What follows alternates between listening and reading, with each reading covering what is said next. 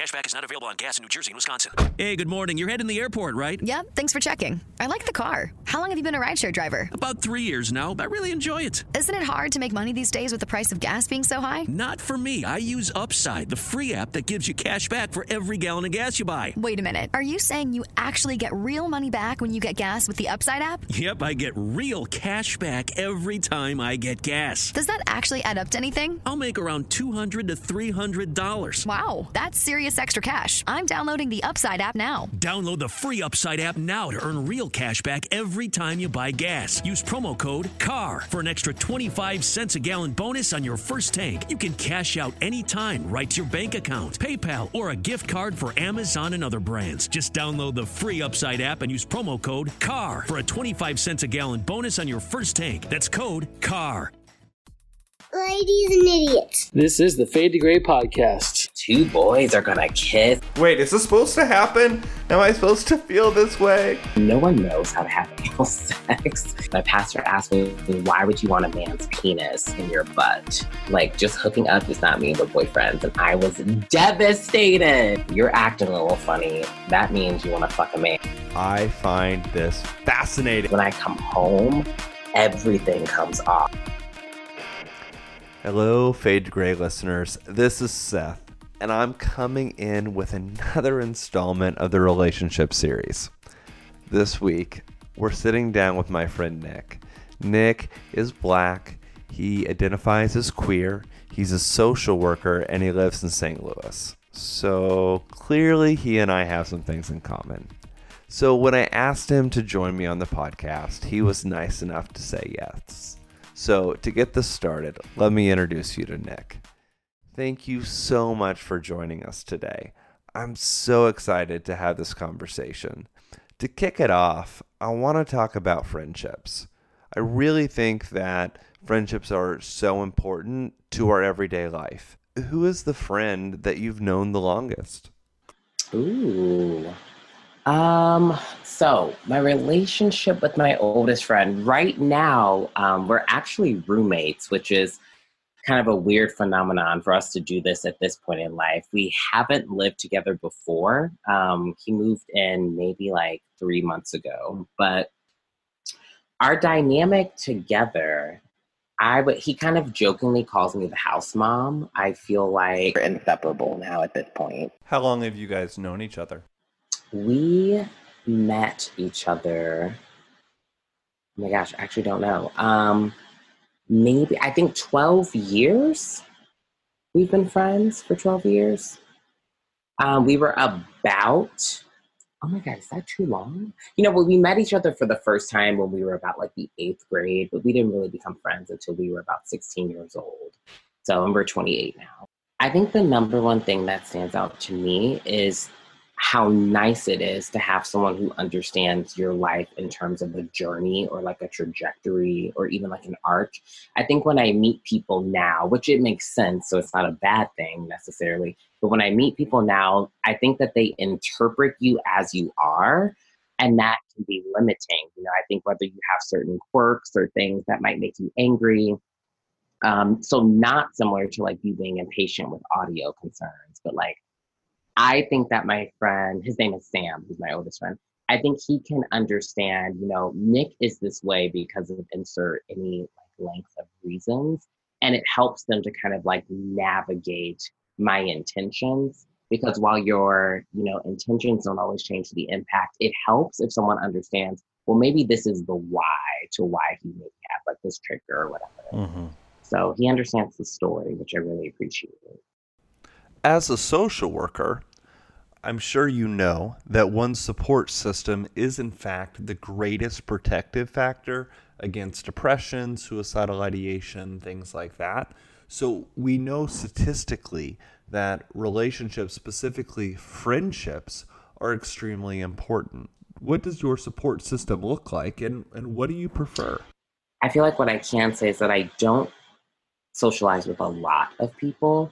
I feel like I have very intense, connected, interlocking relationships, but I have a couple of those. And I, I think that that's really rooted in that I definitely definitely view my friends as my family. So I think we get in this kind of gray zone of, you know, rather than having like a best friend, I view these like five or six humans as these very intense best friend family members. So that feels intimate and small to me. That's how I would answer that.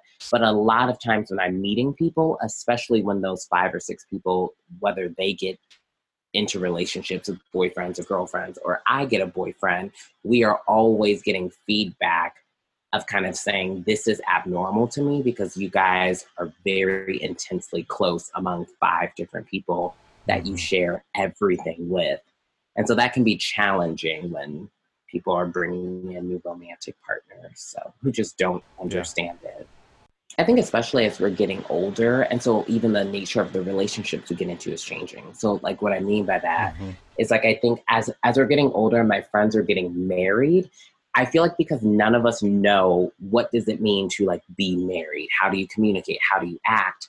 And so i think because we don't have a template i feel like what i see a lot is like you know, it was all fine and dandy when everybody had boyfriends or girlfriends, but when we're moving to this marriage phase, because we're trying to do the only template we know, which is this idea that, you know, it's just the two of you, that's your best friend, your partner, your mate. I think they're struggling to like figure out how do I keep this person who's been in my life for five, ten, however many years, who is the other half of me in all these ways while having this kind of spiritual bond of this husband and or wife again. So i think that that's been something that it's it's interesting that it's becoming an issue as we're getting older versus the serious relationship prior to marriage because i just none of us know what we're doing. Because who knows how to be married? What's the right way? There isn't one way. So it's it's really hard as we're all getting married because we had figured it out before and the new challenges are coming up now so. Tell me a little bit about your support system though. Are most of your friends within the lgbtq community? I will say the majority of my friends are like heterosexual women and so i think by the nature of us being in that 30 year old sphere I feel like this is the time where they are just dropping like flies from the single life. I mean, I feel like I'm in a wedding every season. So they they they are rapidly getting married. In speaking of marriage, tell me a little bit about what dating was like for you growing up. You know, what it's been like. I, you know, I actually, I think in a lot of ways it's been, been pretty typical, I think, for what and you know i'm speaking kind of generationally because i don't know what it's like for gay kids queer kids growing up now but i think it was pretty typical in the way that i i feel like it, it all feels like a late start you know because mm-hmm. Gay and queer kids around me didn't have very traditional normal dating experiences starting in you know like eighth ninth grade whenever straight people start dating and so there was a lot of a learning curve going into your late teens, early 20s, college experience. Um, I will say, you know, what was a little abnormal, my very first boyfriend, actually, um, I started dating him when I was 17, which again, I think feels young, again, compared to all my other gay and queer friends um, of our age. But that that was an experience you know it was it was weird to embark on dating and sex and relationships and not having anyone that I could talk to about it. Not even because I was closeted, but because I did not know another gay person who was dating. Right. So whether it's the more innocent things of how much PDA is like safe versus what's normal, and then to the most extreme of, I mean, just to be frank, no one knows how to have anal sex. So, you know, when these conversations are coming up, it's like, you know, I'm talking to my girlfriends and they're like, I don't know. And I'm like, well, I sure as hell don't know either. And I had to use several Google yeah. searches. Yeah. Like for real. I remember. And I remember the first time after I did it. And, you know, there were some things that I was not expecting or prepared for. afterwards. I was so nervous. Like I was oh. googling nonstop, like trying to figure out. Wait, is this supposed to happen? Am I supposed to feel this way? Mm-hmm. And I felt like everything I looked up just by giving it a Google search was all warning about the ways you can hurt yourself. And so Yes. I just felt like I was thinking in my mind that this man with this like normal appendage talking about his penis was like impaling me and I was like destroying my it was just I was terrified. I was absolutely, absolutely terrified. And I had no one to talk to. Absolutely no one. So because I, I was lucky that I had some gay friends, but they knew as much as me. So we were all truly the blind leading the blind. And you know, I just remember being so overwhelmed looking at, you know, my health class taught us of like, you know, the water-based lubes, like don't break the condom down as much as the oil. And then there was flavored lubes. And it's like, you know, you're like so embarrassed trying to buy all these things. And it's so. Well, what has your experience been when talking about dating? It's nearly impossible to have the discussion without talking about the dating apps because it is the way that we communicate, and that's very different than how our parents interacted in the dating world, and it's likely different than what kids growing up now are going to experience because it's ever evolving, it's ever changing. At this point, we've kind of got the apps. So, what do you think? There's several of them. Are you on any of them? I actually, and I will answer that. I will, I just, I feel like the first thing, which actually I don't think I realized until I'm talking to you now, and I'm trying to think about this to make sure I'm like truthful. I don't think I have ever had a dating experience from an app. I've only had sexual experiences from apps, which I feel like that delineation is important to draw. But I don't think I've ever gone on a date with a man that I met from an app. Disclaimer like, I feel like I've had sexual experiences from apps, and then maybe something has evolved from that way, but I have never met a man from an app at a restaurant and like sat down and had dinner in that like linear Right. It opens the possibility for dates, but it's the date isn't where it starts. correct, correct, correct. You know, there's that uh, line. I think who gave it? Jack gave it on Will and Grace. Straight people go on dates with the hope of having sex. Gay people have sex with the hopes of going on dates. Yeah. There's some truth to it. And I feel like the app specifically like Grindr, Scruff, like they're specifically geared towards getting Yeah. And yeah, my friends actually, I very begrudgingly, um, they forced me. I mean, it was a true intervention forced. They forced me on Match. Um, and this was actually just a couple months ago. And kind of with the idea that they were like, well, if we put you on like a paid site that's gonna like weed out these like blank headed torsos who are just out here trying to like get it in real quick.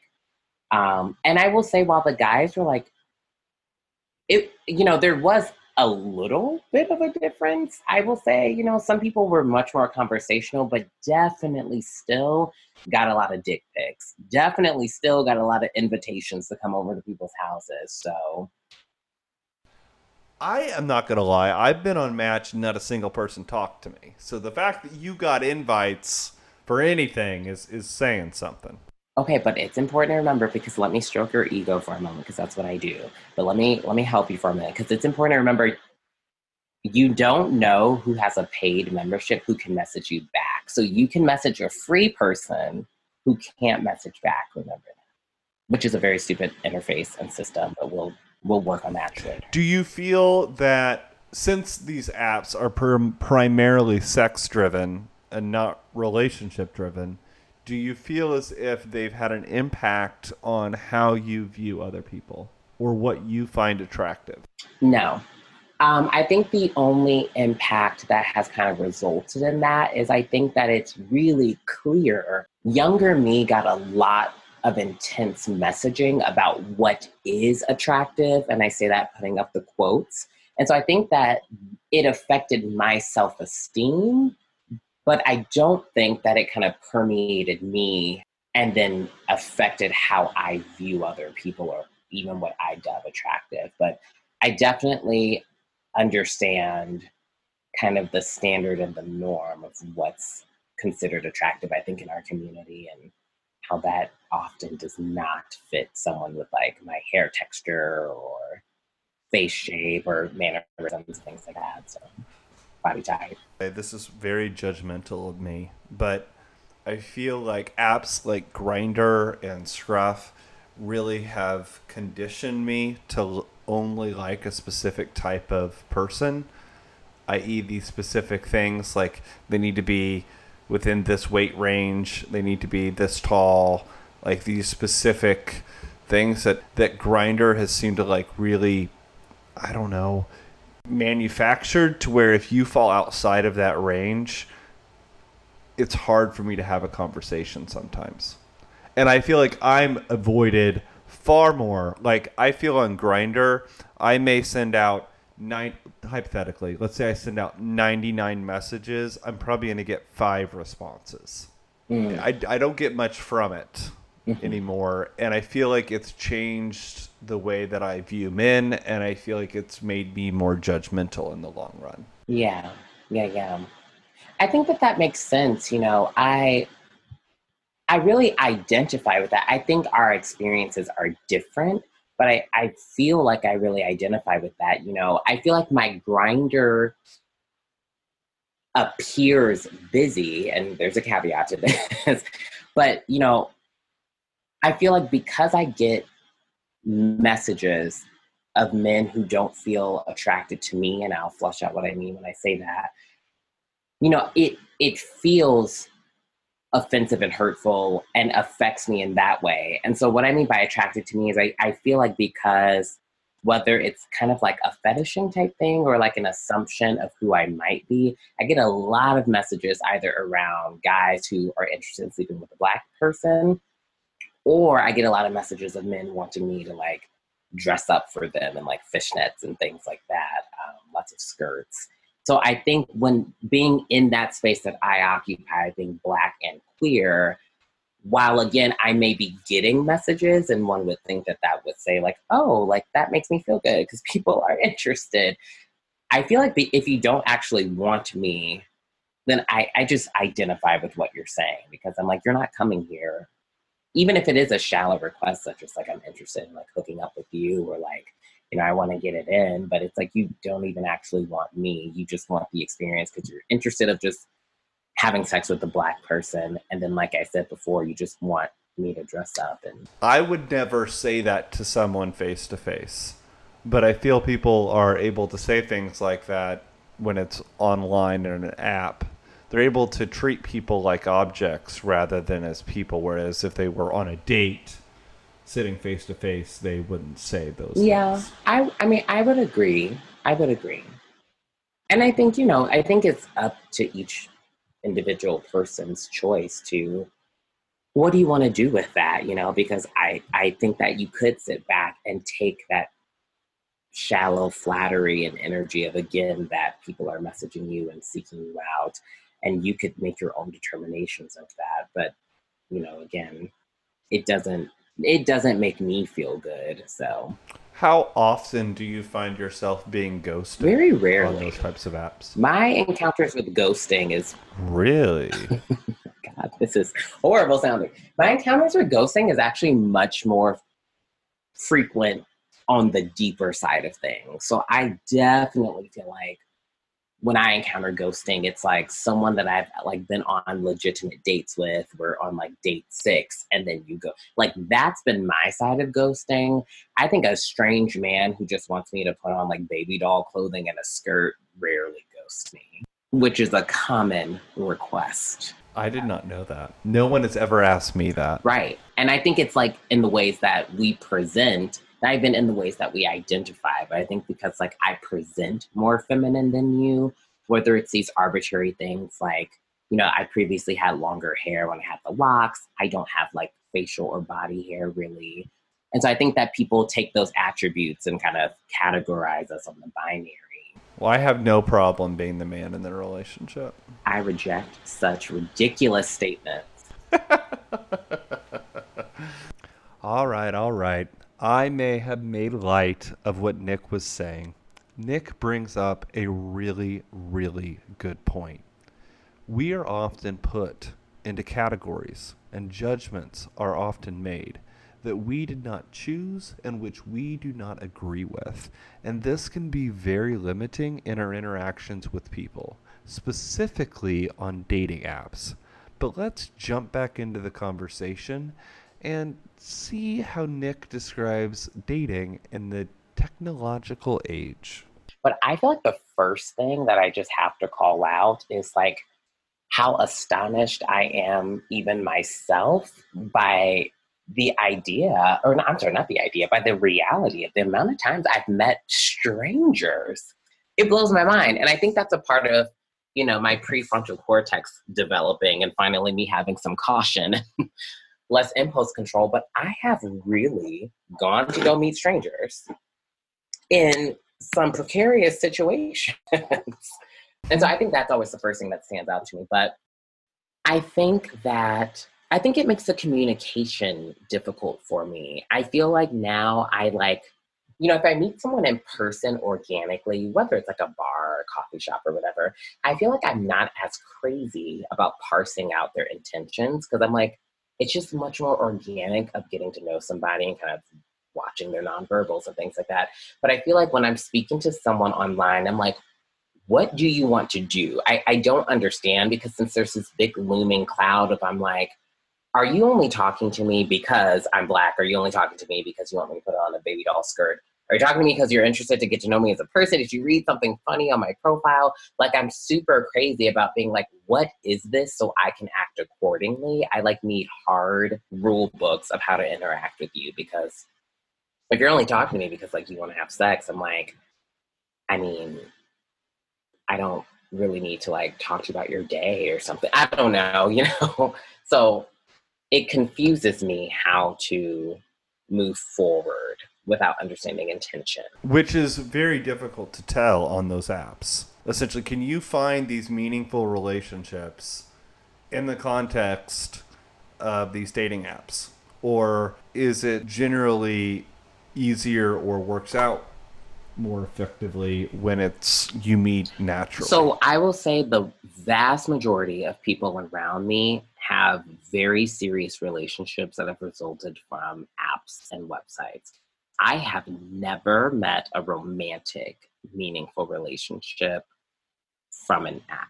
That's yet to happen. A real meaningful romantic one. I have become friends with multiple people um, from apps, and not always that it even started out in a romantic context and it just turned into a friendship, but there have been other like queer people who we might have something similar about our like politics or views um, in our profiles. I've had people recognize symbols in the jewelry that I wear um, who have like messaged me um, saying like they recognize that West African symbol or print. And so, you know, tell me where they're from. And we've actually become friends. But I have not developed a serious romantic partner from online. Let's talk about sex, babe. Um, Who sings that song? I don't even know. Who does? It's Salt-N-Pepa. I need to help you. In so many ways. a great song. When did you first become aware of sex? So I was in the oh, first aware of sex. Ooh, hmm. I would say so. You know what? I'm gonna say I can tell you kind of how it happened. I'm not sure of the exact age. It was because I think it was the first time that one of my mom's boyfriends started the conversation around like Nick is kind of effeminate and talking about like sexuality and like I think that he's gay. And so my mom took me to my pastor to talk about it. And so I mean I was a child. So, you know, who one it's your pastor. So who wants to talk to their pastor about sex? Secondly again i was a child. It's like i wasn't doing anything because i was just a child. And i remember this moment so vividly. My pastor asked me you know in his line of questioning about like why they thought i was gay or whatever. My pastor asked me why would you want a man's penis in your butt and I feel like that was one of the earliest moments of me being like, is that what I'm supposed to do? Like, is that what this means? Because I feel like I was definitely still in the phase of like just having crushes and thinking boys were cute. Um, crushing on Tommy, the Green Ranger from Power Rangers. But yeah, he took it right to penetration. And I just remember thinking, oh, is that what that means? Like, because I like boys, that means I want them inside of me. Is that so? That was one of my earliest memories of that. I think that that pastor's response was 100% inappropriate. Yeah, but I think that's what we do with queer queer, uh, queer children. To me, you know, I, we incredibly sexualize them. You know, no one started the conversation from a point of like identity or feelings or even like information. We started it from like you're acting a little funny. That means you want to fuck a man, and I feel like that's where it came in, and that's how they kind of started. What was your first sexual encounter like? Oh my gosh. So let's let's talk about it. Let's get the details. Ooh, oh my god, I was so naive. Heart oh my heart's shattering for all the naive children out in the world. And I'll tell you why I was naive. So I was at a house party. uh, how old were you? um just saying house party, I'm thinking I'm hoping you had sex before you graduated college. So at some point in college, are we talking high school? we talking junior high? What are we, what are we talking? Junior high. it was the summer going into high school. Okay. And so I was at this girl's house party, and her mom was like the cool mom who probably shouldn't, because now I don't want to be the cool mom. We needed the chaperone. But long story short, there was I was there. Everybody knew I was gay. I've just been gay my whole life, um, super gay. And there was this other boy named Brandon, and everybody knew he was gay. We're still friends, actually. And we were playing Spin the Bottle, very like classic tale. I don't know how it upped the ante. And somehow, when the bottle landed, another girl named Samantha spun the bottle and it landed on Brandon. But the girl whose house we were at was like, well, I think instead of you two kissing, Brandon should kiss Nick. And so Brandon said yes.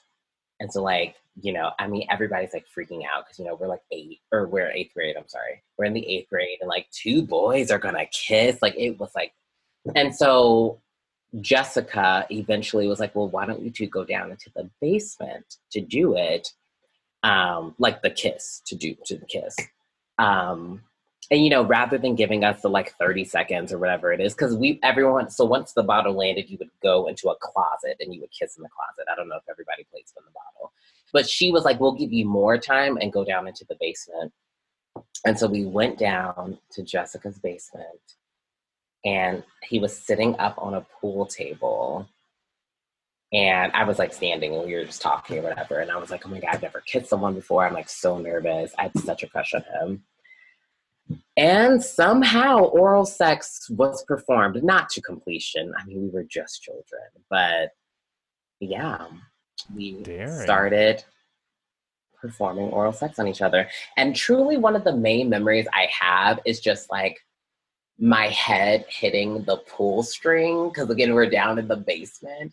And him like wanting to turn the light on and me being like, oh my God, no, turn the light off because I was so embarrassed. But alas, I was down there serving up some sloppy toppy. So that was the summer going in to freshman year. And then wait, I just have to give this little tidbit because this is the this is the heartbreaking part.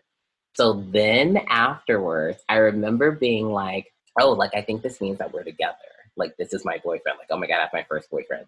And so we went to this fair and I remember seeing him and he I, I like told him, I was like, Yeah, we're like boyfriends now, right?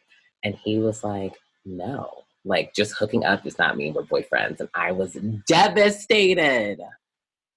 But when I look back on that, I'm like, oh my God, I was so young thinking, yeah, if you have oral sex with someone, then clearly you're in a relationship. How else would you define a relationship? Clearly. Right. I mean, it, it only makes sense. I know. When I look back on it now, I'm like, oh my gosh, what little Nick didn't know was coming his way. Right. Lots to learn. I was heartbroken. Yes. How often do you masturbate? I definitely ebb and flow like 100%. It's actually crazy. Um, because sometimes I will just go ham and it will be like, I would say at least six days a week, probably twice in the day. And then sometimes like I'll just be off and over it because like masturbating isn't that enjoyable to be honest with you. I feel like I don't enjoy it. It's just more of a like release, no pun. Um, and then so I feel like you know when I just am kind of in that mood, I don't know, maybe like twice a week, one time. I think I have a stronger sex drive than you do. The reason why I say that because I'm just sex. I'm very emotional about sex, and I think that people have a strong. I don't have a strong boundary between it, so it's definitely not a matter of like sex drive and horniness. It's just I don't know. If I'm not like feeling something with somebody, then it's like it's just sex is dull to me. I don't feel something with myself, if you will. So I think that's why the masturbation kind of ebbs and flows because Right. I'm not like emotionally stimulating myself, if you will. Have you ever had an unconventional sexual experience? Um, so I've definitely had like anonymous encounters. I mean, and it's so funny, like, so we never like swap names. Like I've been at the bathhouse before, but like we swap life stories. like I felt connected to him. He was a pilot. He had two children. Um, he lived through an earthquake. So just different things like that that we talked about. But These these are the important these are the important details of any sexual Yeah. encounter. You need you need to know these things. And after, and I never got his name, but the, like right when I was like, "Well, I think I'm gonna leave," he was like, "Well, do you want to come back to my room and like fool around?" I was like, "Oh, okay." And then like that happened, and I left, and you know, still don't know his name. We never spoke again. So I've had encounters like that. Um, I've been, I've joined a couple before, not like romantically, but sexually. Um, I actually went to an orgy, but I didn't do anything because I, I was like, I'm a big person of like, I think everybody should push their boundaries. And so, like, I'm not a nude person. I'm like so insecure. I'm like, cover up, put me in anything, give me a towel. And so, because of that, I went through this phase of my life, like six months, where I was like, let me do things that will push my being comfortable in my skin boundary. So I went to the orgy, like I just said, and I had to walk around nude. And there were like 50 people in this house. It was like horrifying for me. Um, I think it was sexy to be in this like erotic zone and just having people around you like fucking. I thought it was really cool because my inner social worker came out. I thought it was really cool that there were actually a lot of girlfriends and wives there watching their boyfriends and husbands have sex with men. So I was talking to the girls because I was like, tell me more about how you got here to like be comfortable. Because I think that that is so great and so healthy. So I spoke with them a lot, but like I said, no, nothing happened. I just left after like an hour. And then I joined this like male nude yoga group that again was supposed to be about body positivity, but definitely would pretty much just turn into an orgy at the end of the yoga session. And so for the longest, I didn't do anything um, because I really was there for the exact reason because doing yoga in the nude in front of strangers is horrifying because like you're bent over and twisted your stomach is dangling down. It was horrible. But I'm and then one of the last times I went, the yoga teacher did somehow talk me into fooling around with him. But that was overall a non-sexual experience. But so yeah. Describe what an orgasm feels like. So I definitely think that I have multiple layers. So I'll start with like a masturbatory orgasm. I feel like that feels like I just took a muscle relaxer, like a Xanax. Like it's just kind of like a release that feels like some of my anxiety has gone away. I usually masturbate like before bed for that exact reason. I'm just a very anxious person. My energy is like off the charts um, in a lot of ways that I don't like. So that's kind of a masturbatory one. I think my favorite kind of orgasms literally feel like a deep abdominal contusion. Like it just feels like every muscle in my core just like tenses up in this way. I don't even know how to describe it. Like, and it just sends me over the moon. I feel like that usually happens for me if I'm on top or missionary. Um, yeah. Oh my gosh. I'm sorry. I'm like, I'm see, I'm slipping into bliss thinking about it. It's just a, it's beautiful. It's wonderful. Um, I love, I feel like those are the types of orgasms where you laugh. I, I often laugh after a good orgasm, which is definitely alarming, I feel like, to my sexual partners um, who are off, like, why are you laughing? And I'm like, you know, I'm like, don't ruin this for me. Let me ride this high and just let me giggle. So. For me, one of the more important things in any sexual encounter or relationship is that there is a sense of intimacy. Mm-hmm. Do you feel like sex creates intimacy, or what is it that brings intimi- intimacy together when you're engaging with someone else? What creates it? So I have never had sex create intimacy. I definitely have had times where I think sex can deepen intimacy, but it, it's never kind of got it for me. Um, I think the ways that it's created, you know, I, I hate to be so conceptual. Like I wish I had like kind of harder specific lines to draw. But I think for me, the way I think about it is like it's so rare that I feel comfortable. You know, I always think of it in my you know, actually, I link it a lot to like identity politics. So, and this is how I understand it, you know, that I feel like so often, like being, again, like a Black queer person, I feel like I'm always in these spaces where I'm wearing a mask because of various reasons. You know, I could be at work um, or just like in predominantly white spaces where like a certain language I might use. Wait, why are you shaking your the head? The reason I mentioned that was I was shaking my head was because that's the one thing I never want you to feel with me, that you have to put on a mask. Even though I am white and have white privilege, I well, do, I was going to elaborate. Sir. I do not want you to feel uncomfortable in my presence. In fact, I accept you for who you are inside and out, and I want you to know that. So that's the only reason I was shaking my head. And I don't think that race is a barrier to that. Okay.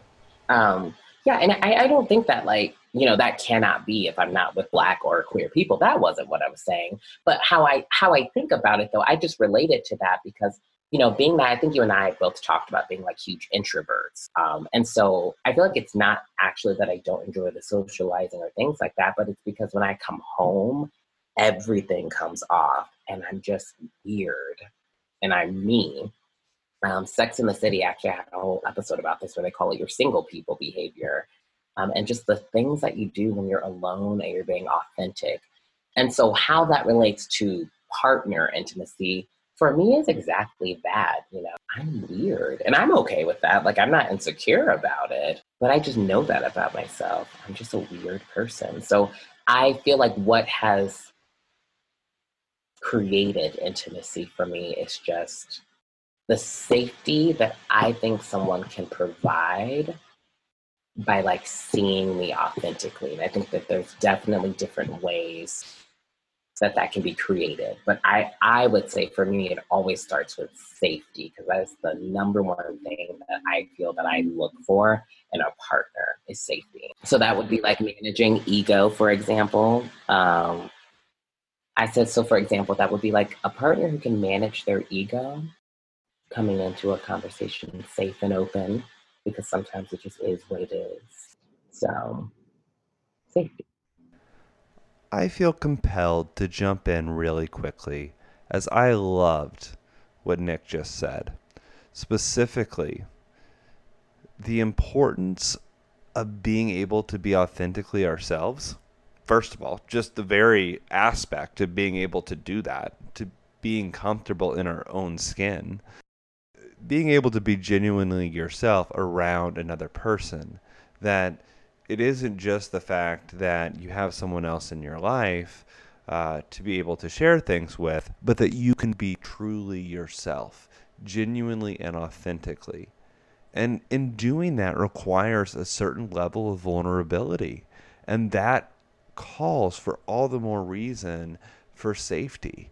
I just I really liked how Nick described that, and I just wanted to to comment on that because I think that there is a lot of truth in that. So Nick, Are you gay, straight, bisexual, transgender? What is your sexual orientation? I would answer that question, which I loathe answering my questions so much. I would say my gender and sexual identities for myself personally are queer. So you identify queer rather than gay. Correct. Why?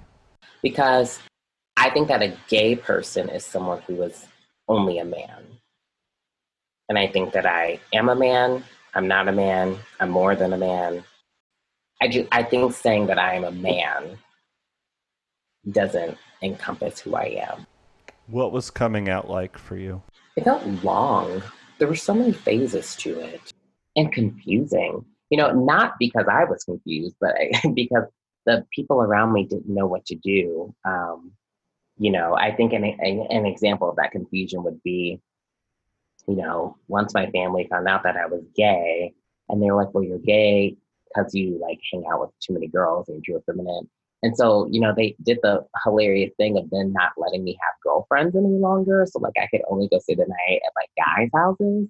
And this is when I was like younger, pre-sex, you know. But it's like I get their logic, but it was also just hilarious. And I look back on those things when I'm like in the ninth grade and they're like, you can only go stay at Greg's house. And I'm like, that's probably not where you should be steering me to go. You should probably go let me stay at Jessica's house. but it was just very confusing because they would just kind of pick and choose rules at random. And then when they didn't work, they'd like switch up the rules and it's is very but they they didn't know what they were doing so Yeah. that makes sense Yeah. yeah. And then they would also like capitalize on it at times. So what I mean by that is there would there would be moments like, you know, being we were the kids, they were the adults, I have an older brother. My brother wouldn't want to like do laundry if it like had to do with my mom's like undergarments, you know, because he was just being a stupid classic boy. He's like, underwear, or like if she would send us to the store, like he was too embarrassed to go buy tampons and things like that for my mom. So like she would have me do those things, which again was another confusing thing because I'm like, you're aware of this thing that you're using to your benefit that I'm not supposed to be doing, and so shouldn't you be treating me just like my brother? And like I'm not allowed to buy tampons, and I was just always confused. and again, not for me, but for them.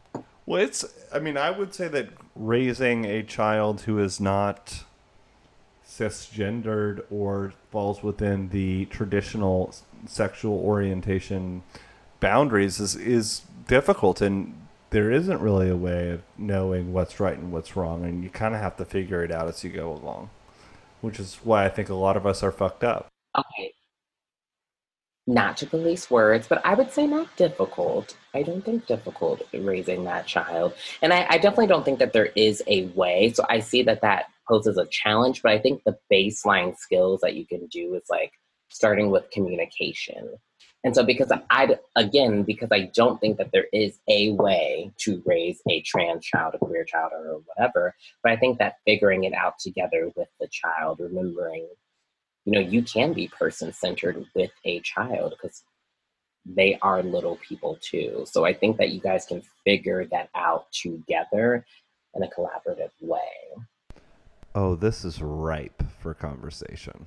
I find this fascinating that I took the side of parents having difficulty in raising a child who falls outside of typical heterosexuality rather than taking the side of the individual struggling with same-sex attraction slash non-binary sexual orientation somewhere on the lgbtq spectrum. I find that interesting. I really like that nick pushed back on that specifically because sexual orientation does not define a person. The whole point of family is unconditional love. Am i right? I mean come on and we should be able to do that. We should expect more of our parents and our society, for that matter, in caring for people who fall outside of heterosexuality. And I think our culture has made some major steps in that regard, but I think we still have a long ways to go. What does it mean for cisgendered people to be allies of the LGBTQ population or community? What what does that mean and what does that look like? So I would say in 2019, what that means is, you know, I think you look into the past and the meaning of that has shifted for these positive ways, but I think the allyship needs to shift as well. So the first thing that I think about is I think 30 years ago, being an ally often took the form of being the voice for the voiceless. And I think that because of the positive ways that we've come in terms of our understanding of the queer world and different gender identities, I would say now we're, we live in a time of pass the mic. I do not believe using your voice to occupy space talking about people that you're not a part of is allyship. Um, so I think that that's the first thing. You know, I look at people who were my little gay heroes growing up, like someone like a Madonna who brought a lot of, if you will, art issues forward to the world in a time where I don't feel like we were able to do that. But again, I don't I don't think that's it any longer. I would say gaslighting is another big one. Just believing people's experiences. You know, I I would have these very mundane interactions with people that would blow their mind and it, it helped me and i'll give you an example but it helped me to understand how much if you're not really listening what you don't know. So through college i served tables. I had an experience before i was going um, to work. I stopped at a mcdonald's and met up with a friend and these men driving by i don't recall what i was wearing but these men driving by just they yelled faggot at me. I was at the mcdonald's on dorsett they were driving by on dorsett and they yelled faggot at me I was unfazed and unbothered. I'm used to it. And so I don't know how it came up, but when I was speaking with one of my male servers and he heard me telling the story, he was absolutely floored that he was like, people yell things at you from the car, and he couldn't believe it. And that helped me so much because I'm like, you just don't know what you don't know. Right. You know, I think the more academic way to say that is that privilege blinds you. And so I think that if an ally can understand, you're not going to know everything. That's fine. You don't need to know everything. You're going to mess up. You're going to be blind, just like I am in the ways I have privilege. But I think an ally coming in who says, there are things that I don't know and I just need to listen. I, I feel so often when I speak to people who want to be allies that they want to rationalize and even kind of control the narrative. And if it doesn't make sense to them, what you're saying, there's almost this reluctance. They're like, but that doesn't make sense with how I thought it is. And I'm like, but I'm here to tell you what it is. Right. I live it. Um, and I, again, I think all these people were well intentioned, but my job is to not make it make sense to you if you if you understand the first job is for you to listen to my experiences. And again, that's across the board. So understand, I think checking yourself to understand, I don't know what I don't know, so let me listen. Period. Is it okay for our straight friends to play matchmaker with their gay friends?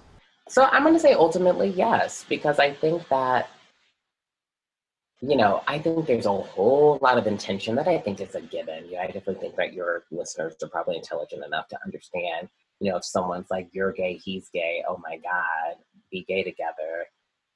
That's a way different thing than like maybe someone who's straight knows two humans who knows you two have similar values and wants and expectations. You're in similar places in life in terms of what you're looking for. And so I think that meeting someone through friends is a great way to meet because they know you. Um, and I think that there's a safety to that and so on and so forth. There's an accountability to that. And so I think that that's a great way to meet people, simply all about how kind of deep your intentions are and how shallow you're being. Because I've definitely had that experience. Um, and even just like the level ones, you know, also if you're going to do this, like learn our world because I can't tell you how many straight girls have tried to set me up with like 100% pure bottoms, and I'm like, what are we gonna do, girl? What what are, what are we gonna do? We cannot. We cannot make love. We cannot. It, it, it just ain't go. We can be the best of friends, but what are we gonna do? So I think again, just being aware of the additional layer you need to think about because it isn't as simple as when you're setting up a man and woman. Because um, yes, while we are individual people, there's some operational mechanics you need to be mindful of. You were talking before about using the word queer as a self identifier over the word gay, and you went in and explained that a little bit. Is there a need in today's society for these labels? Because in the end, is it not is, is sexual orientation not a spectrum for everyone anyhow even for people who are straight even for people who are lgbtq isn't sexual orientation a spectrum and if so why in the world are we relying on such stringent labels Yeah. So I will say for myself, and maybe, you know, this doesn't work for everybody. I think I'm a very verbal person. And I think that we've seen the power of what words can do. And what I mean by that is that I think our world is so shaped by our understanding of language. And I think there, there's a lot of science behind that, which actually I can go into just a little bit. But I think how far, you know, this is more of a question, how far will our understanding go if we don't even have the language to dissect and understand what we're discussing? So when I look at things that are maybe older, like Audre Lorde's work, I feel like if it were not for people like Audre Lorde- giving me the language that I use today in order to like represent myself, and more more importantly, getting people to understand. You know, did I need the word queer to understand how I feel? No. But in every interaction that I have where I'm trying to convey to someone how I feel, how I feel respected and seen, and so on and so forth, I need these words to bridge this gap of understanding people don't know what's in my heart and my mind, and that's fine. So the language piece is so pivotal for me for feeling understood, which I think is so basic to how we all want to feel. But I, you know, I remember in class, and it's just a hypothesis, you know, but I remember actually we discussed um, the Sapir-Whorf hypothesis, which again talks about how much language shapes our world. What exists if you don't have the language around it? And I felt like when I was learning that and researching that, that made all the difference for me um, because the representation I think that we most often we talk about is very visual piece, but I think in order for me to be understood intellectually, spiritually, so on and so forth, it's more than even just seeing me. I need language to exist for me. When thinking of your identity and your experience as a queer black man, what would you say to someone who's currently questioning their sexual orientation and thinks that they may be gay? What would your advice or feedback or guidance, rather, be to a person in that situation? I think the first thing that I always do whenever I'm talking to people like that is peeling it back to trying to get to as like a, like a reduction of trying to peel it back to what is it that you're feeling? Because you know it, it's funny you ask that question that order because while I think that labels and understanding are pivotal, as I just said, I think that when we're exploring things, I think that if we start the conversation at the labels and the predetermined concepts, like someone saying, I think that I'm gay, I think that we can sometimes confuse ourselves. So I think what worked for me in the past and what I try to do with people is before we even try to figure out if you're gay and what are you feeling? What are you curious about? What are you attracted to? Why are you feeling this? Because I think the more we can develop what it is, what sensations are happening, the more we can develop that, we can worry about labeling. For myself, how I think that this influenced me or helped was there was a it was a short window, albeit, but there was a window in time where I thought maybe I'm trans. Because when I was younger and I I knew I wasn't feeling the male label and identity, I thought, well, that must mean I'm a woman. Because at that time that was how I understood gender. It was the binary, and so I was like, well, I know if I don't check this box, then surely that means I'm going to check this other box. And so that must mean that I'm a trans person. And I like jumped on this bandwagon. I was like researching. I'm like, how do I figure this out? I think I need to go talk to somebody. And so I feel like going on that journey myself, what helped me was peeling it all the way back of saying, well, not that I think that I reject being a man.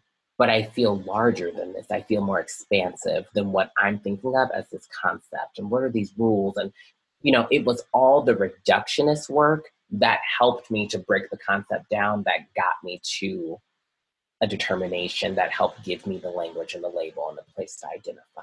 So I try to start there with people because I think starting with my label was taking me way off path for how I actually and truly feel about myself. For all that labels have done in helping us understand our community, getting to know other people who are similar to us, and being able to place an identity unto ourselves, for all that that has done, perhaps more has been done in damage.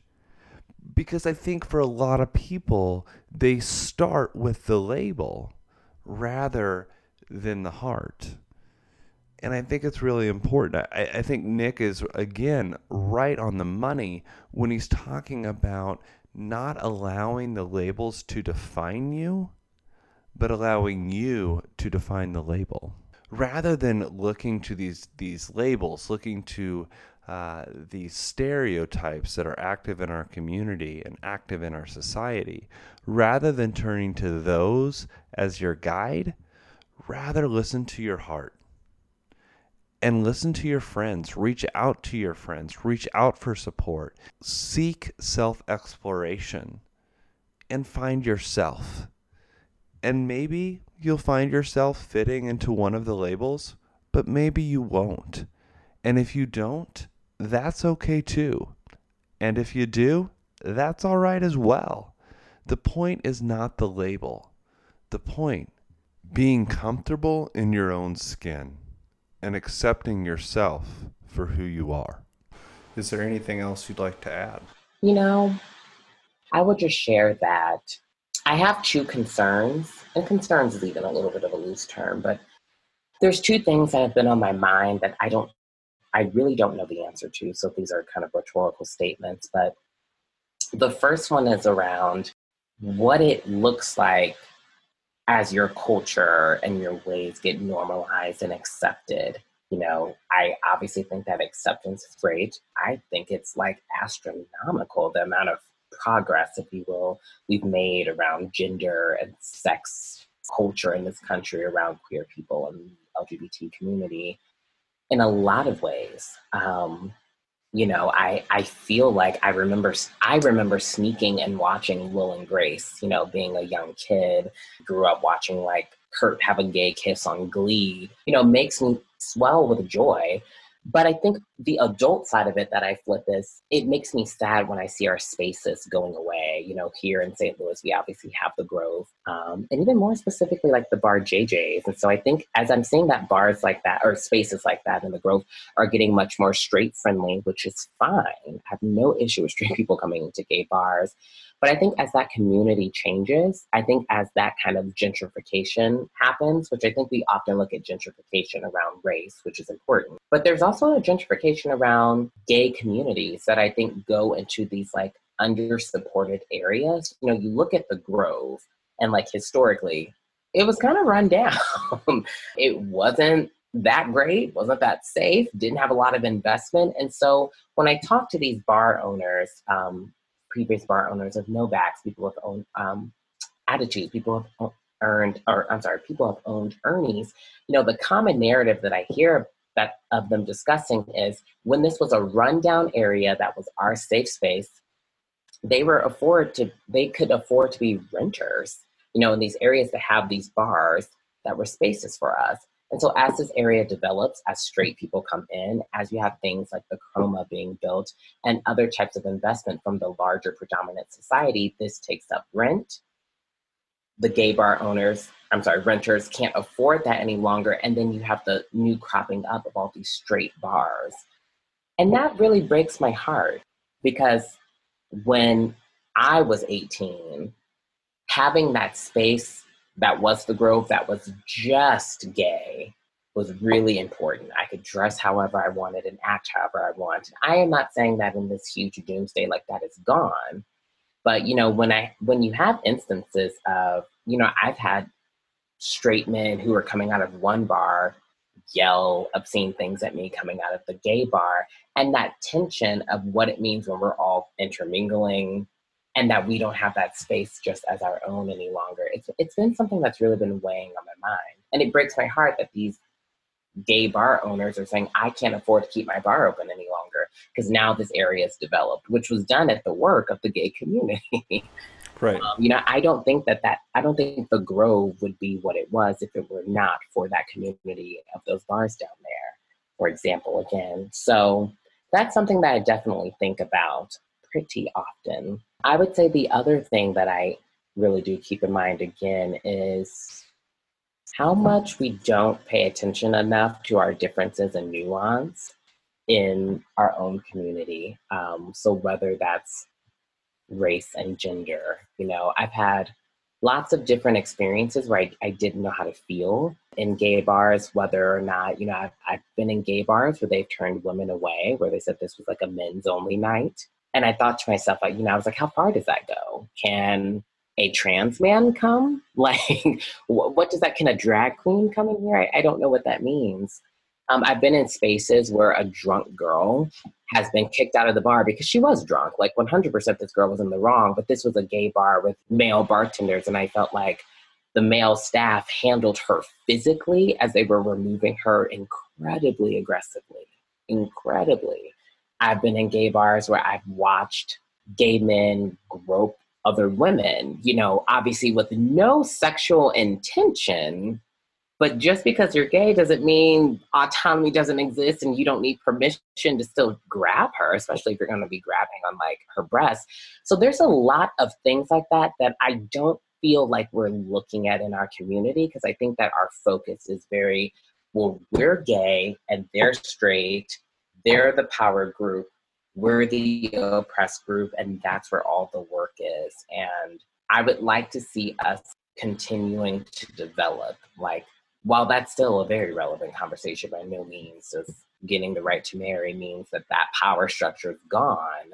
But I would like us to be doing more internal work. And I, I get worried about that because as gay people or men or whatever, we can still be harboring toxic masculinity. We can still have rape culture. There's still issues around domestic violence. There's a lot of rampant racism. There's still transphobia. There's so much work for us to do and try to work on that relationship, which is equally as important. So those two things, I don't know what's gonna come of that. I don't know what it looks like. I don't I don't know what a Boystown in Chicago looks like or Hell's Kitchen in New York or you know, I don't know what neighborhoods 50 years from now look like if we continue to move in this great direction, which is acceptance and progress. And I also don't know what our community becomes if we don't do more work to work on ourselves as well.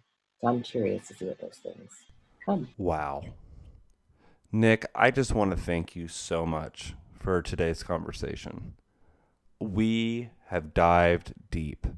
We've gone from your own personal story, we've talked about the dating scene, we've talked about sex, we've talked about relationships, we've dived into things that we need to do as a as a community to grow. We've explored ways uh, for people who may be finding themselves on the within the LGBT spectrum and what they can do to move forward.